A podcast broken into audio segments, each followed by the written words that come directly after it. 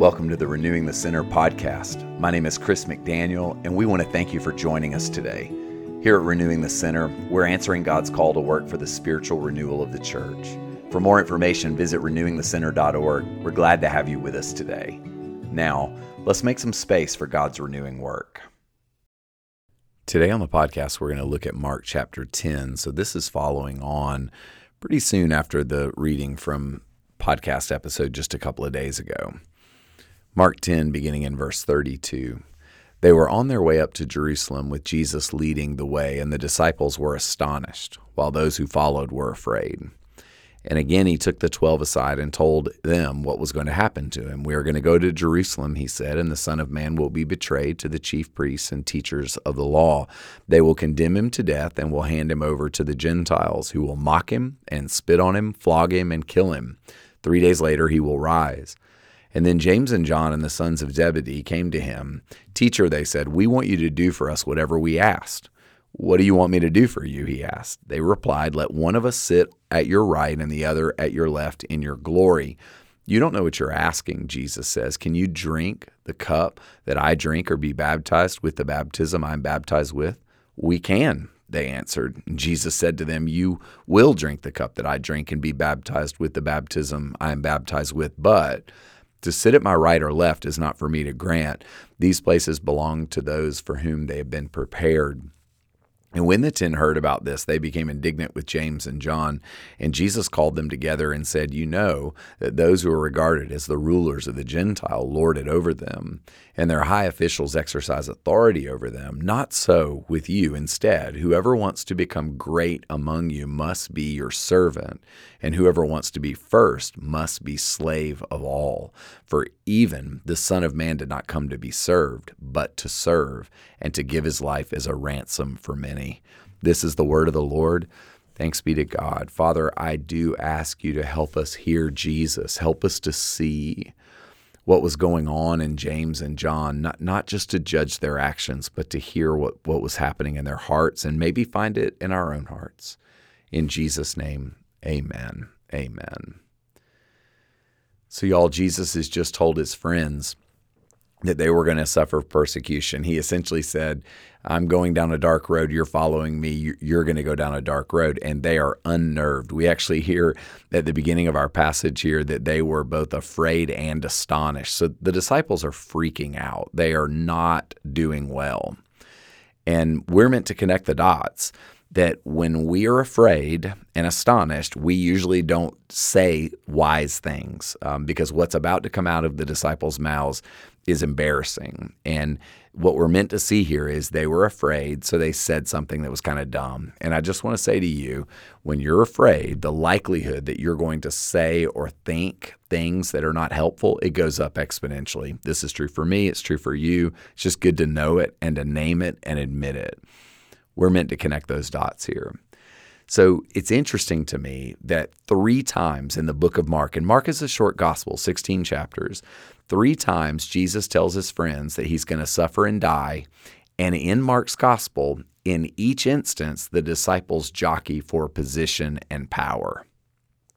Very fascinating. Jesus says, I'm going to suffer. And then James and John say, We want you to do for us whatever we ask. Now, that is a fascinating statement. It, it's almost like something a small child would say. They're like, We're not going to tell you what it is, but we want you to promise to say yes. And Jesus seems to know something is up. He doesn't say, Sure, or What a dumb thing for you to say. He just says, What do you want me to do for you? I think he knows they're moving in the wrong direction, but he doesn't shut them down. He doesn't shame them. He asks them a question. He says, Well, what is it? And they say, When you're in glory. So essentially, if everything goes bad like you say it's going to go bad, when you're when you win, when you're in glory, one of us would like to sit at your left and the other at your right. And what Jesus essentially says is there are no special rewards, no backroom deals, no secret packs that I'm going to give just for being a Christian he says to them, Are you able to drink the cup and be baptized? And they say yes. And he says, You're right, guys. You are going to follow me. You are going to suffer. You are going to go down that dark road that you're afraid to go down. But he said, basically, I don't want you to carry a scarcity mindset when you go down that dark road. And y'all, I've just been thinking about this. This is so meaningful, I think, for what many of us are experiencing. Oftentimes we think, well, I can endure a pandemic if you'll promise to give me X, Y, or Z on the back end, God. Or I can go through um, a job uncertainty, or I can go through loneliness in a relationship or dysfunction in a family situation if you will promise me X, Y, or Z. And what Jesus says is, I want you to follow me and I want you to reject a scarcity mindset as you follow. And I just want to ask you where is the scarcity mindset manifesting within your life right now? Where do you feel entitled for some backroom deals? Or where do you want something to um, get you through a kind of shot in the arm, if you will, to just give you the courage to face something hard? What Jesus was saying to James and John is follow me, and you're going to be okay but we're not going to work out a deal on the front end before you say yes. You have to say yes first.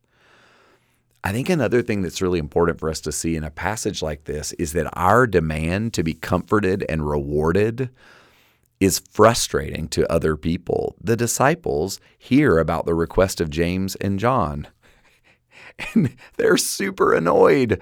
They're angry because James and John are like jockeying for position. They're they're positioning themselves competitively with their own friends, their colleagues. And when you succumb to a scarcity mindset, there's something about the clamoring for position, kind of wanting to move ahead of the line and get yours first that when your friends or your family members or fellow members in your church find out about that attitude, they just don't trust you. And I love where this story goes. It says Jesus called them together, and that's not a casual reference to small group time. It means he called them together for a decisive lesson, and this is the lesson. He says, Do not compete, I want you to serve.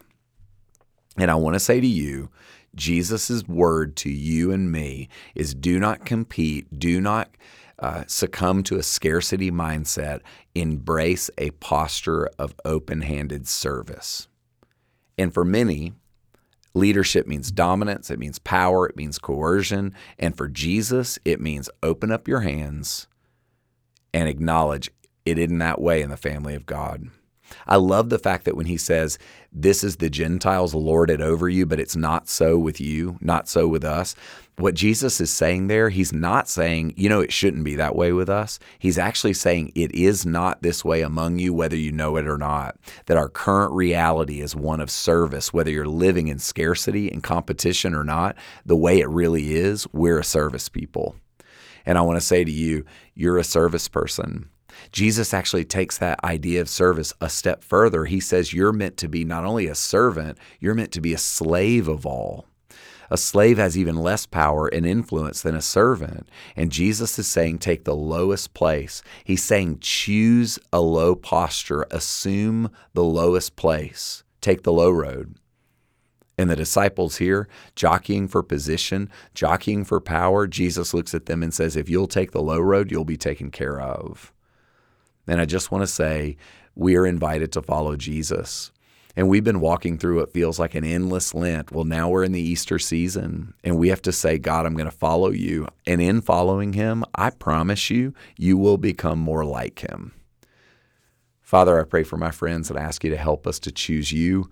I ask you to help us to reject scarcity. I ask you to help us, Lord, to look at one another, not clamoring for position, Lord, but trusting you in Jesus' name, amen. Amen.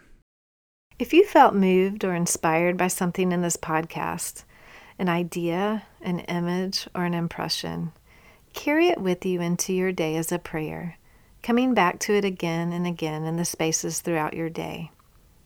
Be curious about what God wants to show you. What in your life needs to hear this word of encouragement, inspiration, or course correction? And be courageous in your response. The Holy Spirit will give you the grace to carry out whatever He places on your heart. And thank you for being with us today. We look forward to having you with us again next time here at Renewing the Center.